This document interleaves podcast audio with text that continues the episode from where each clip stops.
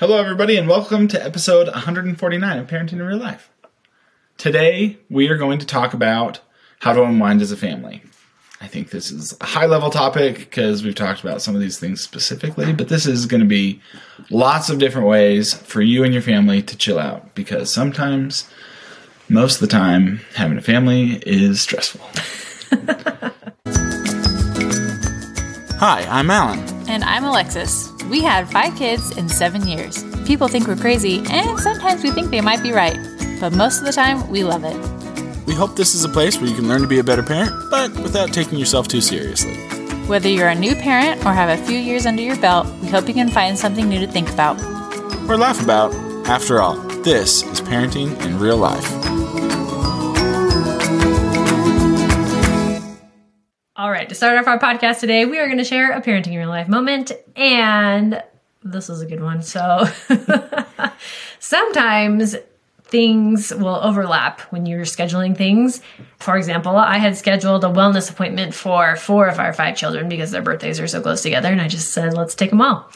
And so it also happened to be the same day as Nathan's field trip, which I didn't know until like a week before. So I just thought, our appointments were before school, and I was like, it's fine, we'll just take him and he can leave early. So we took them all, and of course they took a little bit longer than I thought they were going to, and we are rushing to get Nathan, and they're like, oh, he just needs to do a quick test real fast. We're like, okay. So he's like doing his test, and then Alan takes him to school.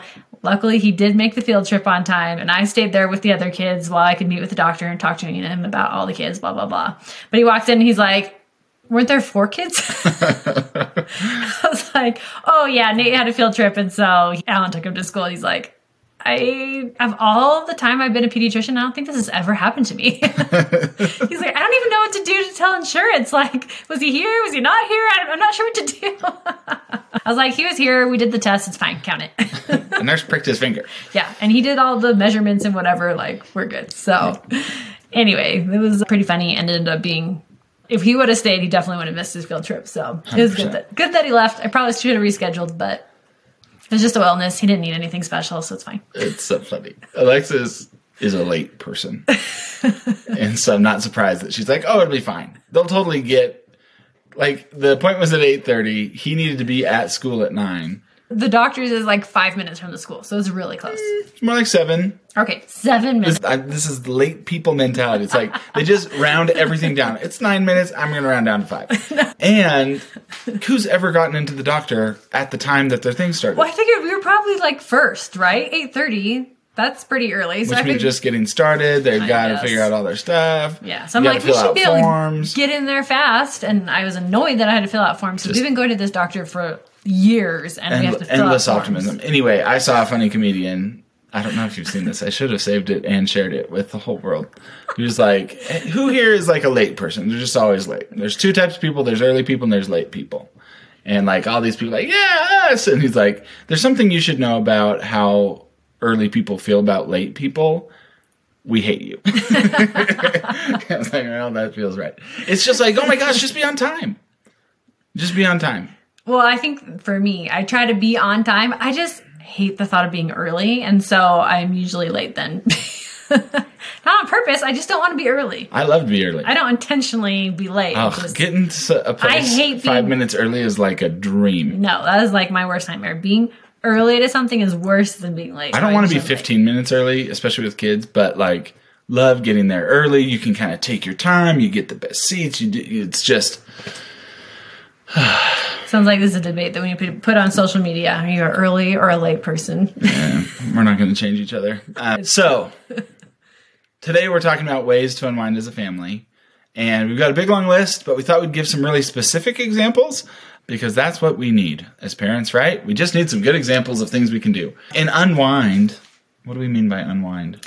I think these are ways to kind of de-stress as a family, right? And one of these we'll get to, I feel like, could actually cause more stress, but these are things that your family can do together as you're getting ready for the evening, or if you've had a chaotic day, or you need some family time where you can connect for a few minutes. Like, I think that's kind of what we're talking about here. Yes.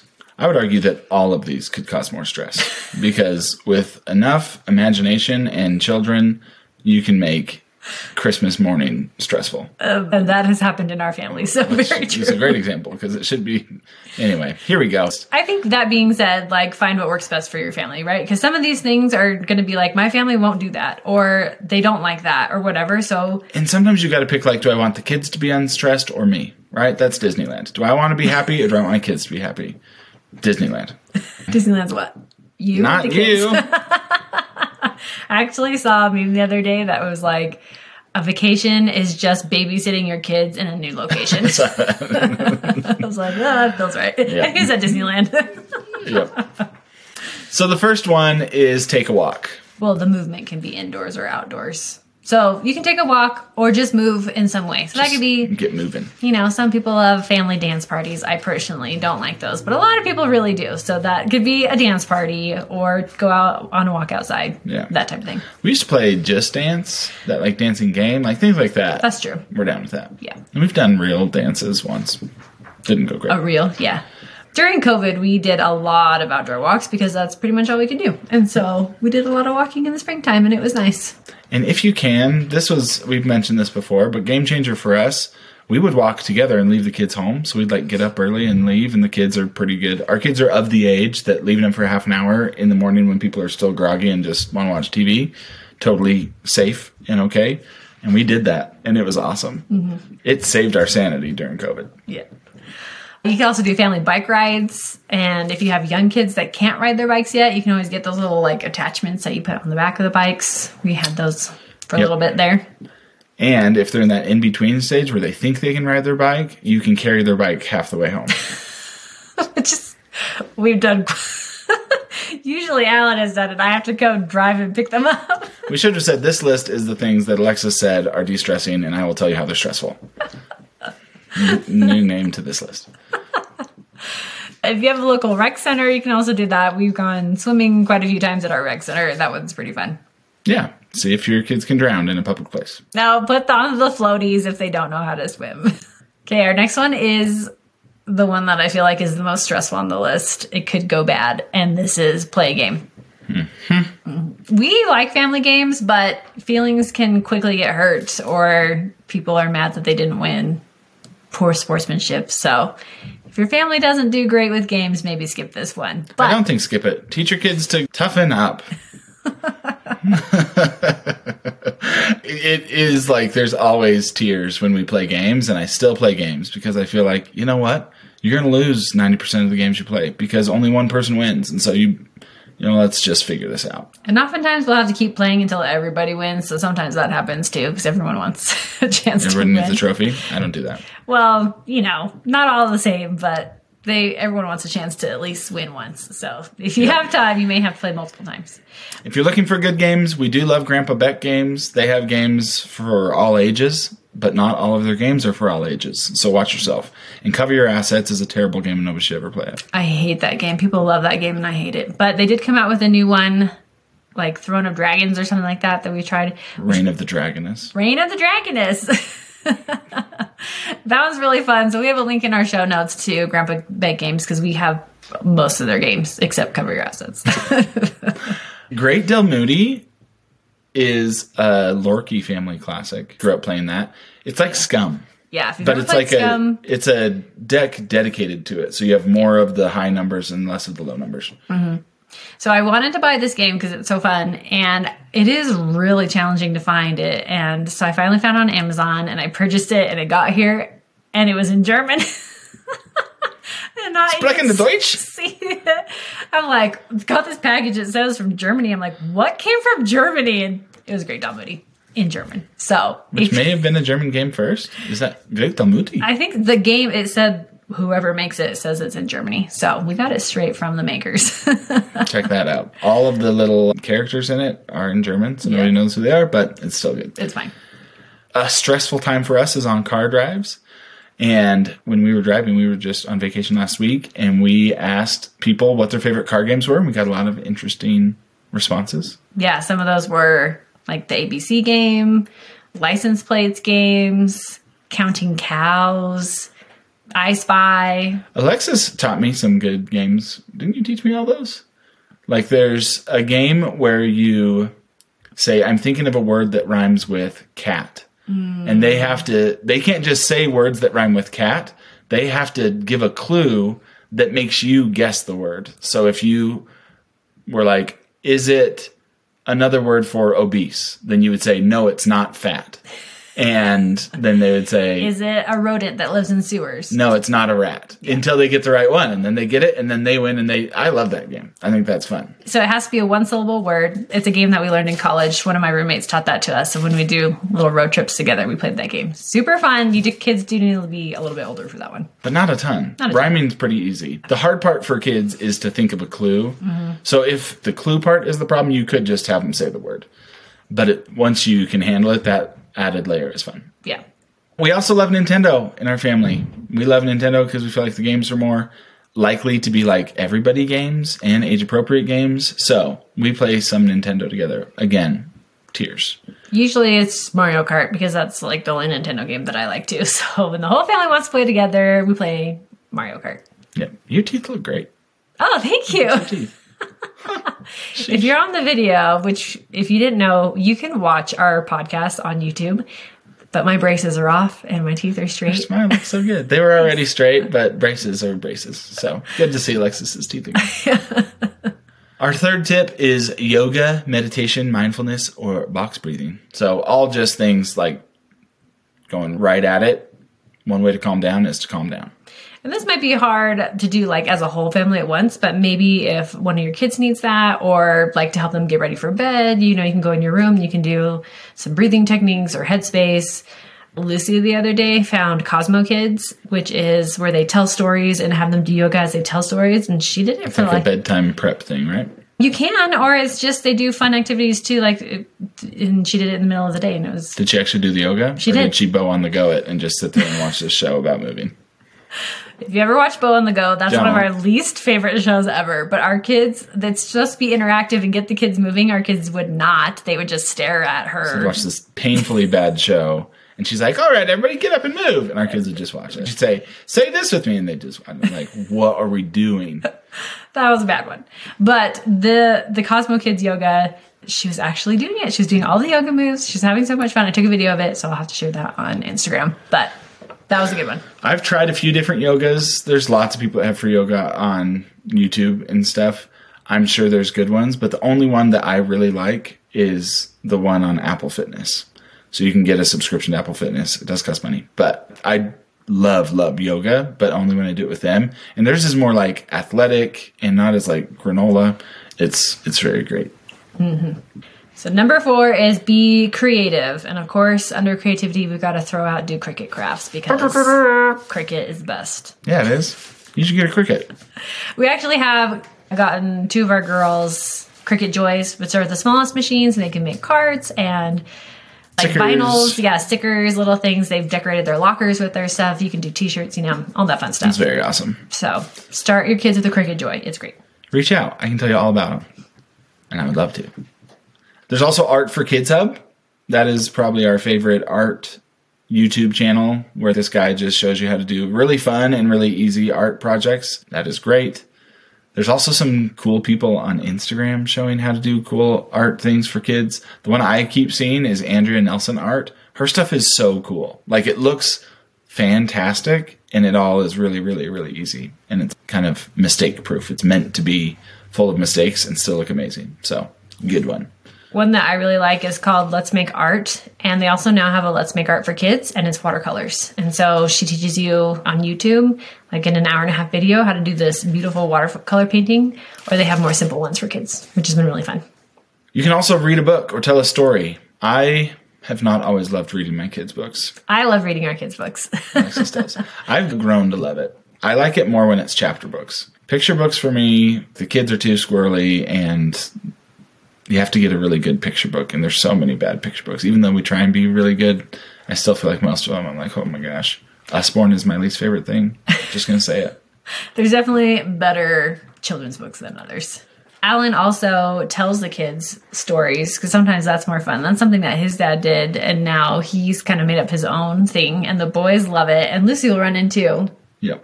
So my dad used to tell Billy Whisker stories, and it's this secret agent goat. So those were really fun growing up. Mine is more on the nose. I have Super Nate and Jackie Boy stories, so they're both superheroes, but they love that it's about them.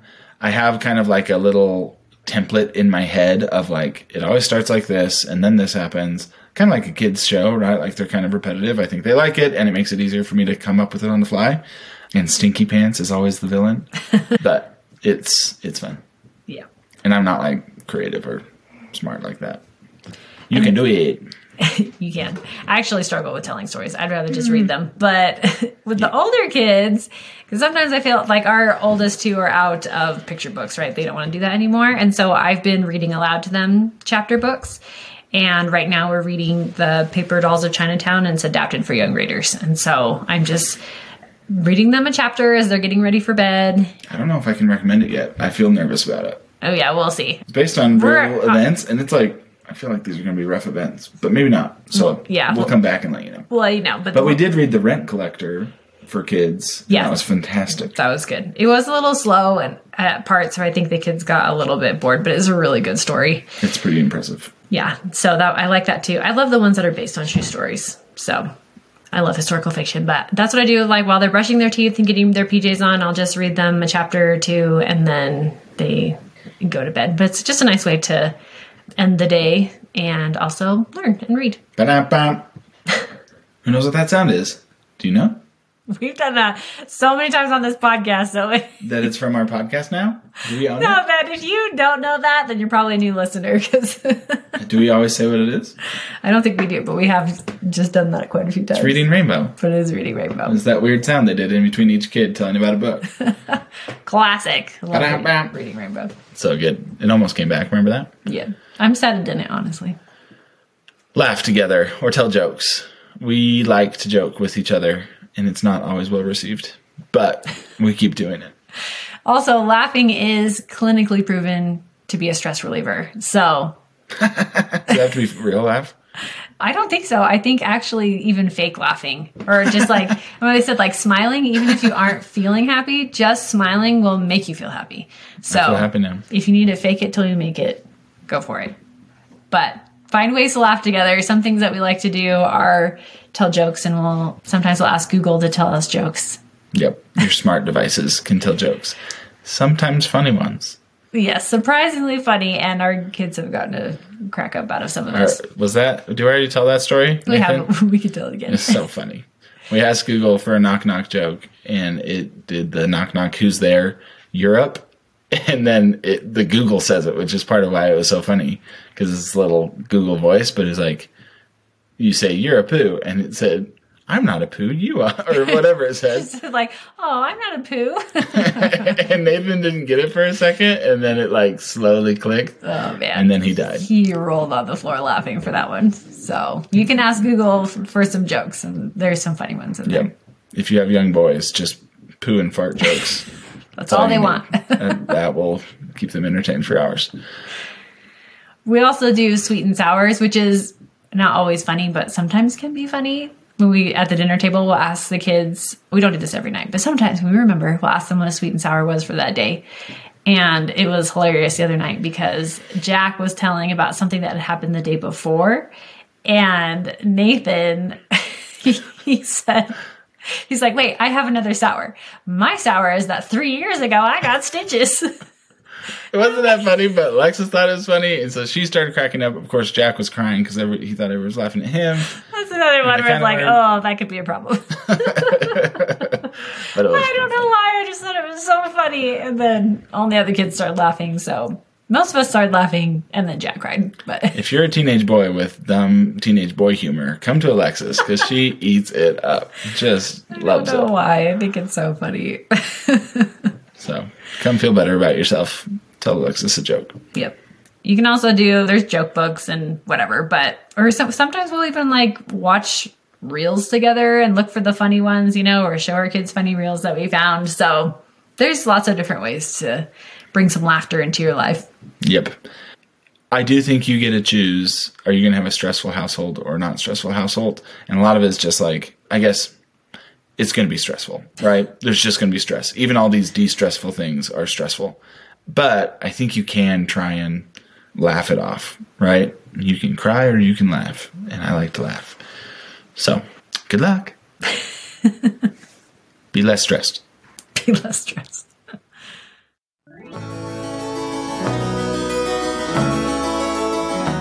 Thanks everyone for listening. You can follow us on Instagram at Parenting IRL Podcast, or find us on our website at parentinginreallife.com.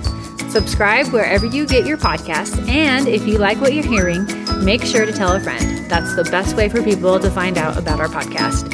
And if you haven't already, give us a rating. And a special thanks to our 5 kids for being kids.